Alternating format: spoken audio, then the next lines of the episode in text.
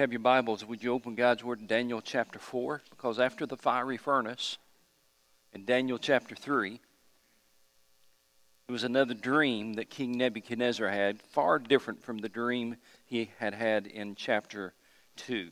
So find Daniel chapter 4. While you're turning to that chapter, let me ask you if you're taking notes or if you write in your Bible, uh, maybe somewhere around Daniel chapter 4, would you write the reference of Proverbs 16 18? Proverbs 16 18. While you're writing that down, I'll read the verse to you. Proverbs 16 18 says this Pride goes before destruction, a haughty spirit before a fall. Pride goes before destruction. That is, before your life falls apart, before things began to happen that you did not envision. Pride goes before destruction, a haughty spirit before a fall. That's what we're going to be seeing. That's what we're going to be looking at in Daniel chapter 4. Because here's how pride works first of all, you get puffed up. That's what pride is. You get puffed up. But then you get humbled. That's the way pride works, especially if you're a child of the Lord that you get puffed up, and then eventually, if you don't deal with pride in your life, you will get humbled. We're going to learn that tonight from Daniel chapter 4. Now, again, if you're taking notes, you might want to jot this down somewhere. Uh, students of the Word believe that probably there was a, a, lapse of time between chapter 3 and chapter 4, uh, a time lapse of maybe 20 to 30 years. 20 to 30 years may have elapsed between the episode of the fiery furnace described in chapter 3 and the events described in chapter 4. Daniel is a much older man now. And uh, you'll see the same thing next week, Lord willing, between chapter 4 and chapter 5. By the time we look at Daniel next week, Lord willing, if we go, if we go there, uh, Daniel will be in his 80s by the time we, we look at it next week. But in chapter 4, he's probably a middle aged man. Uh, and it's a unique chapter in the book of Daniel. And in fact, it really is a unique chapter in the entire Bible. And the reason I say it's a unique chapter is because it is an official autobiographical document prepared by the king of Babylon. Now, I want you to hear that again. The king of Babylon wrote this chapter. It's his own story, it's an autobiographical document. Chapter 4 is essentially the king, Nebuchadnezzar, giving his testimony in written form let me show you what we're talking about. Daniel chapter 4, I hope you're there by now, beginning of verse 3. I'm going to say to you what Elizabeth Taylor said to her last husband. I'm not going to keep you long. Daniel chapter 4, verse 1. King Nebuchadnezzar, to the peoples, nations, and men of every language who live in all the world may you prosper greatly. At this time, the reason he's writing to the people of all the world is because he's in charge of all the world. He's the world's superpower at this time. And now he's writing this letter to the people of the world. And he says in verse 2 It is my pleasure to tell you about the miraculous signs and wonders that the Most High God has performed for me. Now stop reading, don't go any further. This is a pagan king. This is not something you'd expect to write or expect him to write. This is not something a pagan king would normally set down and say, I want to write this document and I want to honor the Most High God. So it makes us immediately say, What's going on here? What has happened to this pagan king? Verse 3 How great are his signs, how mighty his wonders. His kingdom is an eternal kingdom, his dominion endures from generation to generation. I've got that highlighted in my Bible, underlined in my Bible. His kingdom is an eternal kingdom. Nebuchadnezzar knew that his kingdom would not be. He knew, like all men know, that our days are numbered. He knew, like all kings would know, that his kingdom had an end date. Now, he didn't know when the end date was, but he was smart enough to know that no mortal man's kingdom lasts forever. But he says, his kingdom, this God Almighty, the Most High God, His kingdom is an eternal kingdom. And His dominion endures from generation to generation. Generations come, generations go. But this king will be there forever, he says. So it makes us, it makes us uh, wonder some things. I got two observations I wrote down in my notes. Number one, this sure doesn't sound like a pagan. The first verses, it sure doesn't sound like a pagan. Sounds like somebody who's worshiping God. Sounds like something that you could have written. Sounds like something that you'd expect a, a follower of God to write. So hang on to that thought. The second observation I would make about these first three verses is that this proclamation came from the vantage point of hindsight. In other words, he writes after he's learned a lesson the hard way. That's a very important point. He's writing after he's learned a lesson. And because of the lesson that he learned and the way in which he learned it, he's motivated to sit down and write this praise, this edict of what has happened. So let's read and see what happened. Verse 4 I, Nebuchadnezzar, was at home in my palace, contented and prosperous. In other words, things were going well for me, and there was nothing wrong in my life or in my family, in my kingdom. I was contented and prosperous. And then in verse 5, he says, I had a dream that made me afraid. As I was lying in my bed, the images and visions that passed through my mind terrified me. It's interesting. Nebuchadnezzar has another dream, and this one, the first one made him curious. This one terrifies him. First one made him want to get some answers. This one scares him to death. And so, who, who interpreted the first dream that he had in Daniel chapter 2? Daniel did. So, who would you expect he would call to interpret this dream that terrifies him?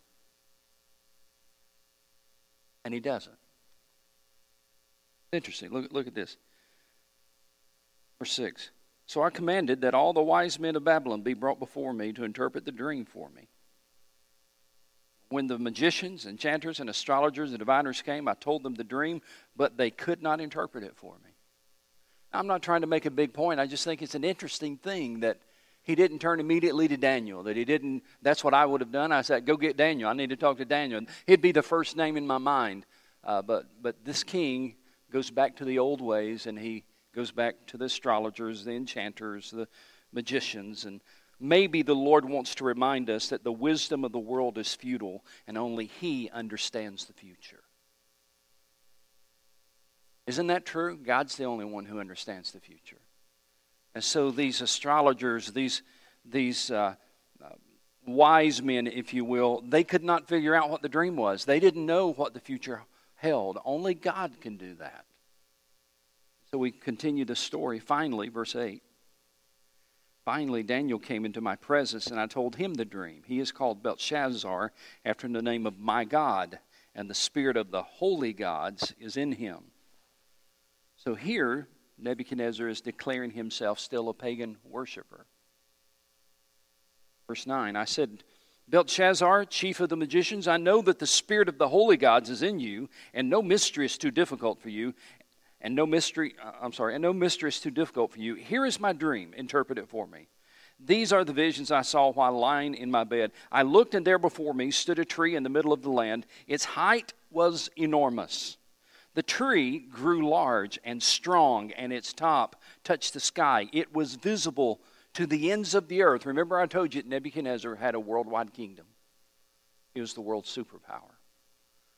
Now, notice this tree, it's visible to the ends of the earth. Verse, verse 12. Its leaves were beautiful, its fruit abundant, and on it was food for all. Under it, the beasts of the field found shelter, and the birds of the air lived in its branches. From, from it, every creature was fed. In the visions I saw while lying in my bed, I looked, and there before me was a messenger, a holy one, perhaps an angel, coming down from heaven.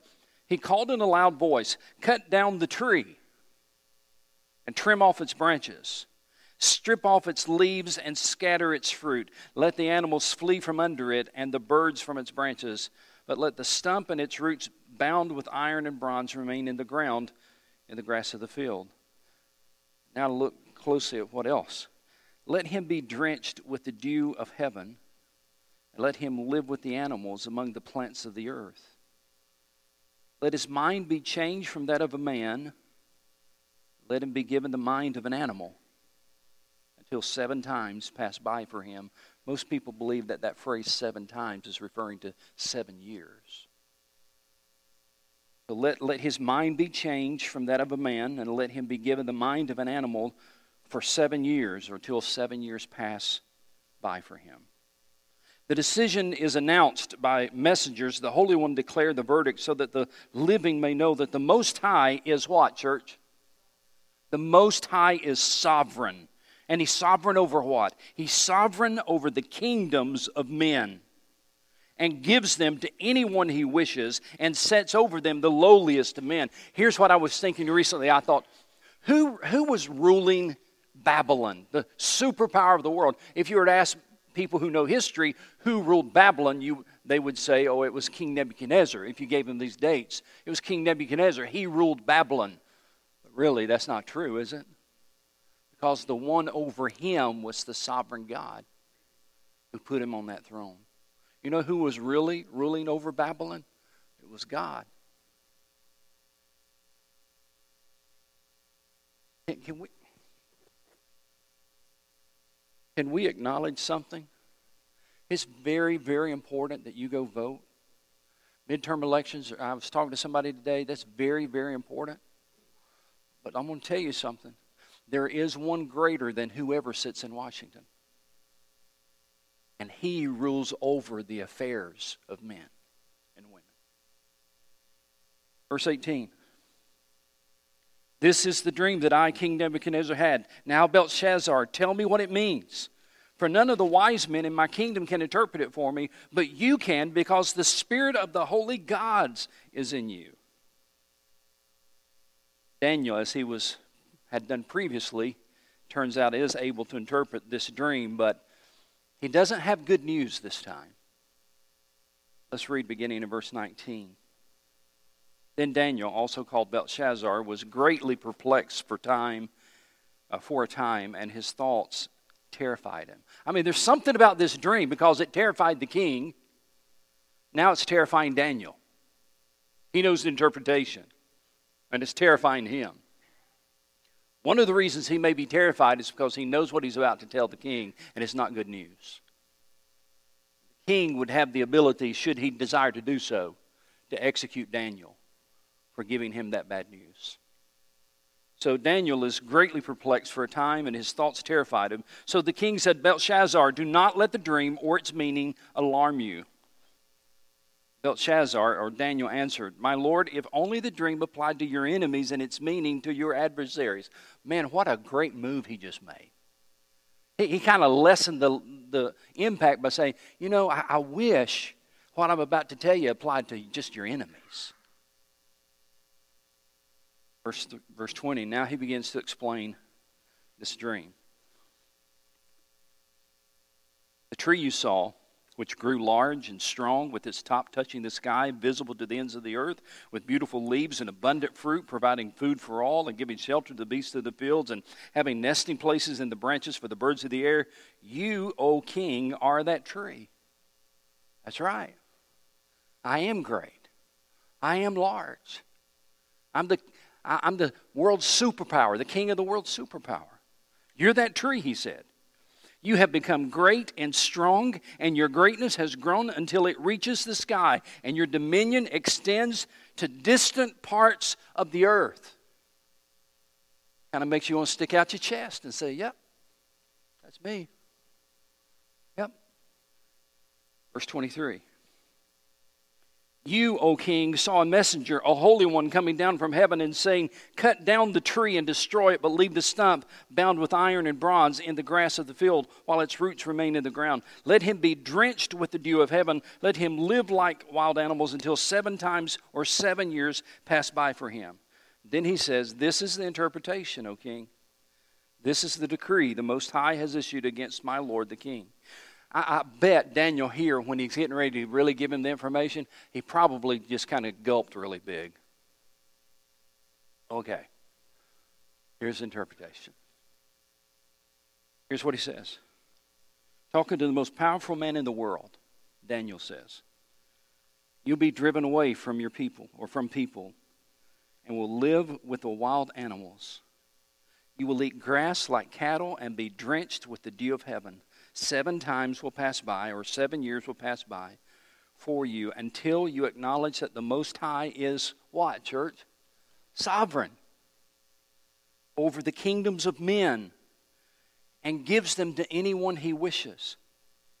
The command to leave the stump of the tree with its roots means that your kingdom will be restored to you when you acknowledge that heaven rules. I got that highlighted in my Bible heaven rules. Uh, that's just something you need to put on your bulletin board sometime. Heaven rules. Therefore, O king, be pleased to accept my advice. He says, I want to give you some advice, and here's my advice for you. Renounce your sins by doing what is right, and your wickedness by being kind to the oppressed. It may be that, he said, I can't promise you this, but it may be that then your prosperity will continue. So basically, he's saying this okay, here's the dream, here's the interpretation. And my advice is this turn to God. Repent of your turn, turn to God. And it might be that He'll continue to let you have all that you have. Your prosperity will continue. Now, I want to talk to you for a few minutes. Let me set my clock here. All right, I want to talk to you for a few minutes about the danger of giving in to pride.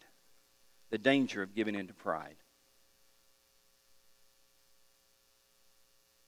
Did you know that there are some choices that you and I can make that will bring God's hand of judgment against us?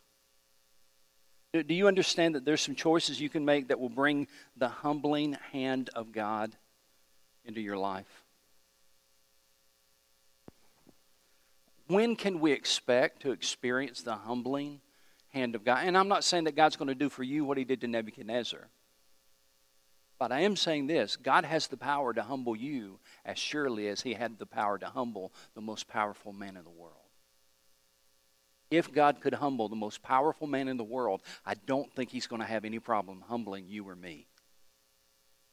So, so what is it that we do that sometimes might invite the hand of God to humble us? Here's the first one. To give you three. Here's the first thing that we sometimes do the, the danger of giving in to pride. One of the things we sometimes do is refusing to listen when God gives a warning. Refusing to listen when God gives a warning. There, there are three words in verse 27 you don't want to skip over. Daniel said, Accept my advice. Now, I want you to think of the history and the credibility behind those words. Daniel has already interpreted one dream for the king. He interpreted it rightly. He told the king what nobody else could ever have told him. Uh, in fact, go back to chapter 2 for a moment, verse 46. Chapter 2, verse 46.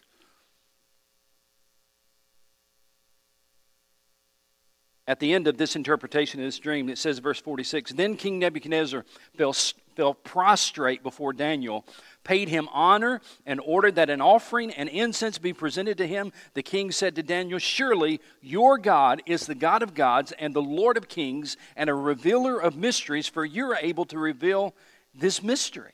And so you would think, with that kind of a background, that when Daniel said, Now, king, let me give you some advice, you would think that he would perhaps listen to him. You would think that he would say, Yes, I need to hear what you have to say. But Daniel's advice was something he didn't want to hear. In Daniel chapter 4, you know, what was his advice? His advice was basically this you need to get right with God. You need to turn to God. You need to repent, turn to God. You need to acknowledge your sin and put your faith in the true and living, holy God of the universe. You, you need to turn to God. I've seen it, I know you have too, that people can hear what they need to do, but their pride keeps them from doing it. You see, the central issue in God being God in your life and in mine, the central issue in God being God is this will we give Him control? It, the central issue is not what we believe about God. The central issue is, is not what we're going to do for God. The central issue in every relationship about God is this Will you give God control? Now, some of us will give God a lot. We'll give God our time, we'll give God our money, Uh, we'll, we'll give God our attention, we'll give God our worship, we'll give God our service, we'll give God everything except control.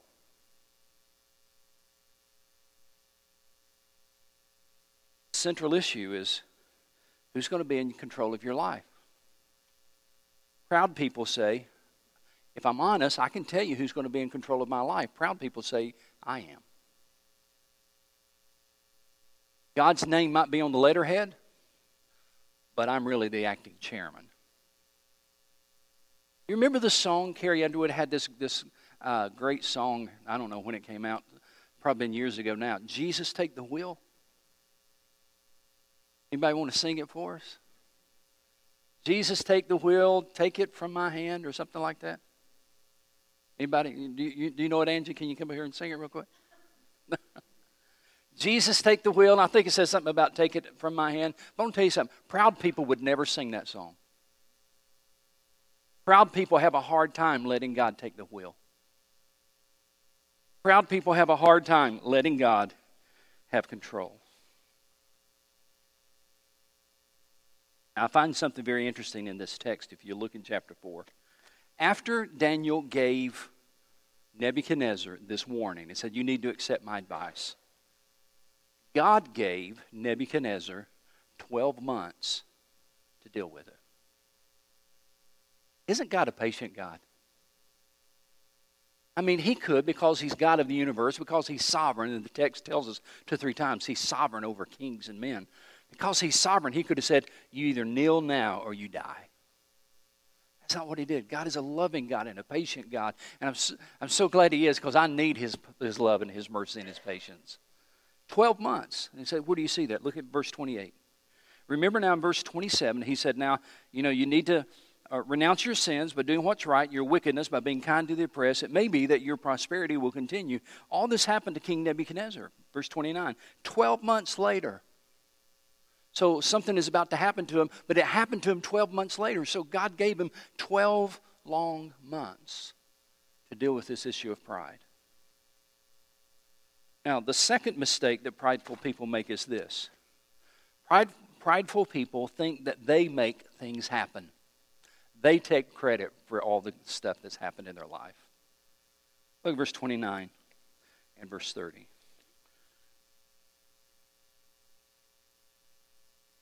Twelve months later, as the king was walking on the roof of the royal palace of Babylon, he, he said, is not this the great Babylon I have built as the royal residence by my mighty power and for the glory of my majesty? One of the biggest traps that you and I can fall into is to think that our accomplishments are because of us. I know you had a role to play in that. I know that you're an intelligent person. I know that you worked hard. I understand that, that, that you make good decisions. I get all of that. But listen, I, you need to understand something. Who gave you that ability to make those decisions? Who gave you that strength to work hard? Who made it possible for you to do what you're doing? Who gave you the physical health to go to work every day? The Bible says every good thing comes from above. Proud people forget that. Proud people say, No, I did this. Look at what I've done. Look at what I built. Look at what I've accomplished. Aren't I amazing? Now, this is all over the Bible. Let me show you. Uh, put your finger in Daniel. Go to the left. Go to uh, way towards the front of your of your Bible to Deuteronomy chapter eight. I know you've read this before, uh, but it's a great, great passage of Scripture. A great reminder for every one of us. Deuteronomy chapter eight. Moses is speaking here in this text, and uh, he's giving a word of warning before the people of God go into the promised land.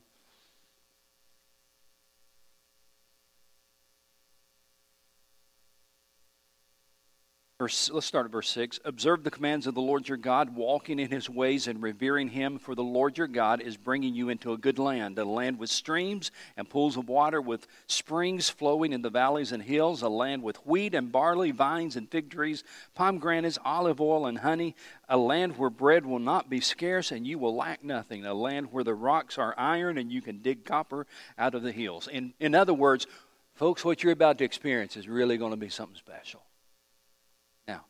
Verse 10. When you have eaten and are satisfied, praise the Lord your God for the good land he has given you. Don't miss that. When you've eaten and are satisfied, praise the Lord your God for the land he has given you. Verse 11. Be careful be careful that you do not forget the Lord your God, failing to observe his commands and laws and his decrees that I'm giving you this day. Otherwise, when you eat and are satisfied, when you build fine houses and settle down, and when your herds and flocks grow large, and your silver and gold increase, and all you have is multiplied, then your heart will become what? Proud. Then your heart will become proud, and you will forget the Lord your God who brought you out of Egypt, out of slavery he led you through the vast and dreadful desert, that thirsty, waterless land with its venomous snakes and scorpions. He brought you water out of hard rock. He gave you manna to eat in the desert, something your fathers had never known, to humble and test you so that in the end it might go well with you. You may say to yourself, My power and the strength of my hands have produced this wealth for me. But remember the Lord your God, for it is He who gives you the ability to, for, I'm sorry, for yeah, it is He who gives you the ability to produce wealth, and so confirms His covenant, which He swore to your fathers, forefathers, as it is today.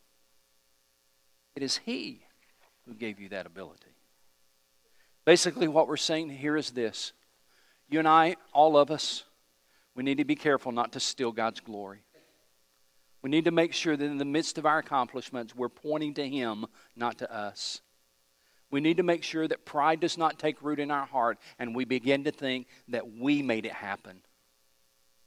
That we are the ones responsible for it. That we are the ones who deserve the glory and the credit. I, one of the reasons I always admired Billy Graham was because he refused to take God's glory. I think he's probably the, I never knew him, of course, but I think he's probably one of the most humble men I've ever seen. Uh, one, one of the reporters asked him one day, said, uh, no, I'm sorry. He, he said one day to a reporter, he said, if God took his hands off my lips for one moment, they would turn to clay. And then a reporter one day asked him, said, in a TV interview, so the reporter asked him, says, when you die, what do you want people to say about you? And his response was, I don't want them to say anything about me. I want them to talk about God. I don't want them to say anything about me. I want them to talk about God. Compare that to 1 Samuel 15 12. Uh, I'll read it to you. You can turn there if you want to, or you can write down the reference. 1 Samuel 15 12, it says, Early in the morning, Samuel got up and went to meet Saul, but he was told, Saul has gone to Carmel. There he has set up a monument to his own honor. We're not careful, we'll all try to do that. Set up a monument to our own honor. Look at this house I've built. Set up an, a monument to our own honor. Look at what I've accomplished. Can I remind you of something? If, if you struggle with the area of pride, can I remind you something that's very, very important? The more there is of you, the less there's going to be of God. More there is of you, the less there's going to be of God. Uh, isn't that why John said, He must increase, but I must decrease? The third mistake, the final mistake that prideful people make is this. This is, this is a big one. Thinking that you control everything. Prideful people think that they control everything. Prideful people think, I've got this thing figured out. I've got the power to accomplish what I want to accomplish. I've got the money to do whatever I want to do. Prideful people think they can do anything, that they control everything. Daniel chapter 4, verse 31. What's the first word of verse in verse uh, I'm sorry, verse 30 Let me start verse 31, then I'll ask you a question. The words were still on his lips when a voice came from heaven. This is what is decreed for you, King Nebuchadnezzar. Your royal authority has been taken from you. You will be driven away from people and will live with the wild animals, and you will eat grass like cattle. Seven times or seven years will pass by for you until you acknowledge that the Most High is sovereign. There's that word again. Over the kingdoms of men and gives them to anyone he wishes. Now, what's the first word in verse 33? Immediately. Immediately. What had been said about Nebuchadnezzar was fulfilled. Your life can change in a heartbeat. Your life can change whenever God says it's going to change. You can be the most powerful man in the world, and immediately everything's different. Everything's changed. In a moment, Nebuchadnezzar knew that the myth of his own control was simply that a myth. It just took a moment for Nebuchadnezzar to realize he's not in control of everything. And in some ways, he's not in control of anything. Read the story. It's an amazing story. Immediately, what had been said about Nebuchadnezzar was fulfilled.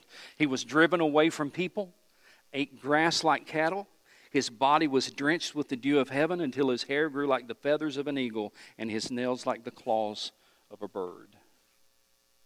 Say, Pastor, did, did that really happen?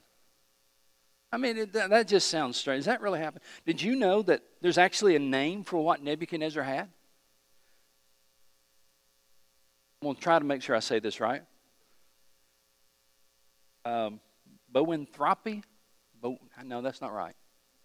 I'll spell it for you B O A N T H R O P Y. B O A N T H R O P Y. How would you say that?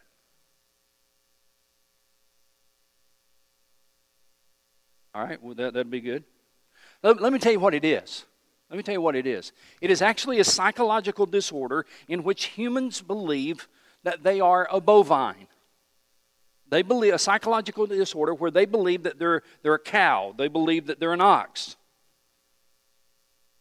Uh, you can actually go, you don't do this right now, you can actually go on YouTube and they've got videos of people who think they are a cow or an ox and they're out in the field eating grass.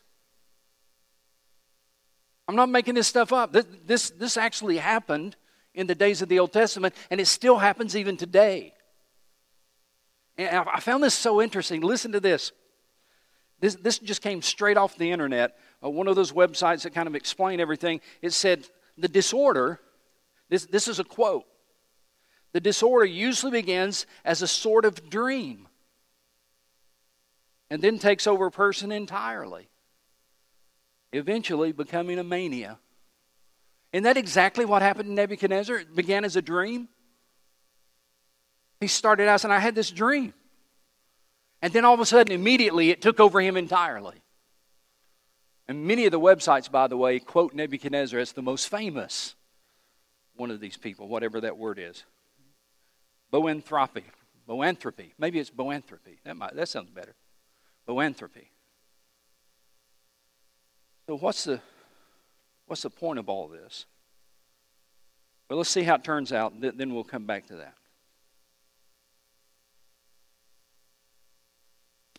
At the end of that time, I, Nebuchadnezzar, raised my eyes toward heaven, and my sanity was restored.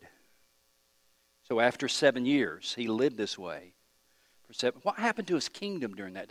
Who was, who was ruling the kingdom during that time? A lot of scholars believe it was Daniel and the other governors and officials, that they were keeping things going while the king was out in the pasture eating grass. At, at the end of that time, I, Nebuchadnezzar, raised my eyes toward heaven, and my sanity was, to, was restored. Then I praised the Most High. I honored and glorified him who lives forever. Now, what this is highlighted in my Bible, it may need to be in yours.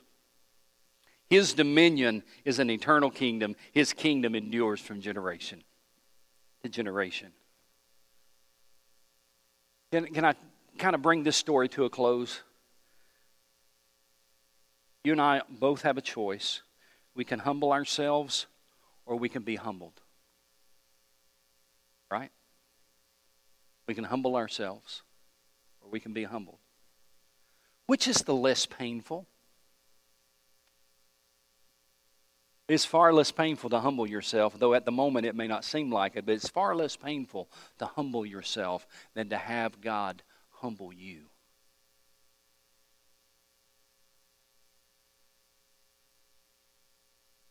Some of you, this third point perhaps is the place where you're struggling the most because for many, you live under, under the uh, false idea that you're in control. You live, live under the false idea that, that you've got it all in control. And for some of you, there might even be certain areas of your life where you're demanding that you keep control. This is my son. This is my daughter. This is my money. This is my business. This is my security. This is my future. This is my dream. You're living under the myth that you are in control. Oh, Nebuchadnezzar, you are so wrong. So wrong. Let me tell you something interesting about God.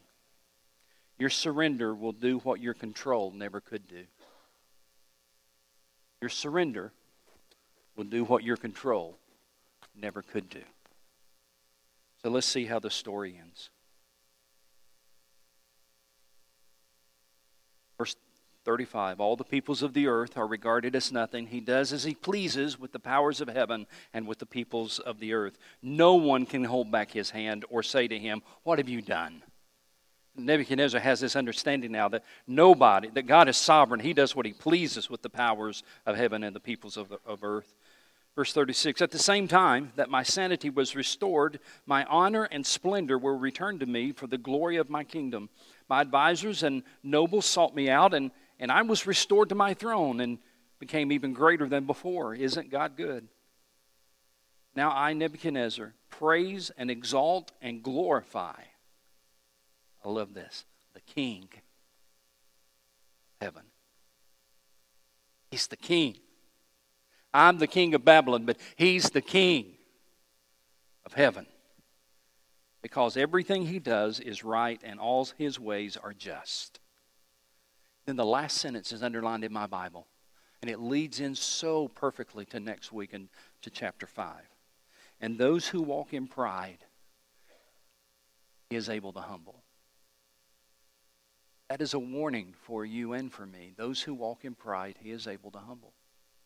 Those who walk in pride and refuse to allow God to have control. Those who walk in pride and take credit for all that they've done. Those who walk in pride and think that they're a make it happen kind of person. And look at what I've accomplished. Those who walk in pride, he is able to humble. I got to I got to close by asking you a question. If you were Nebuchadnezzar, you had this problem, you, you experienced this, it, whatever that word is again, I'm having problems trying to say that word. Say it for me, Tracy. Boanthropy, thank you. If you had this boanthropy for seven years,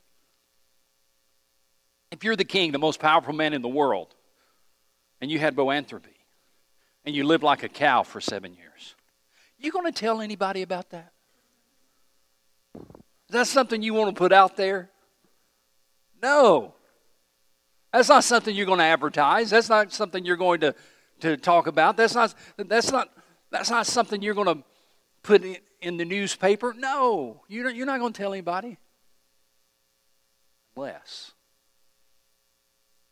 unless you realize that only God made the difference. Unless you realize you would still be in the cow pasture, was it not for God? You'd still be eating grass if it wasn't for God.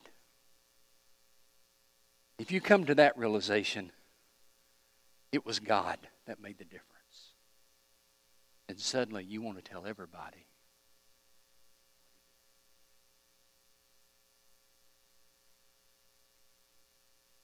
Prideful people want to hide those kind of things. People in whom God has done amazing work, brag on Him. Hope that's what you do this week. Brag on Him. Father, thank you for loving us. Even when we're unloving, thank you for your mercy and your grace. That even when you humble us, that you then lift us up. You are so good. Help us not this week not to walk in pride, not to think that we have control and we've made it happen. Help us to walk in gratitude for all that you have given and how good you've been to us. In Jesus' name I pray.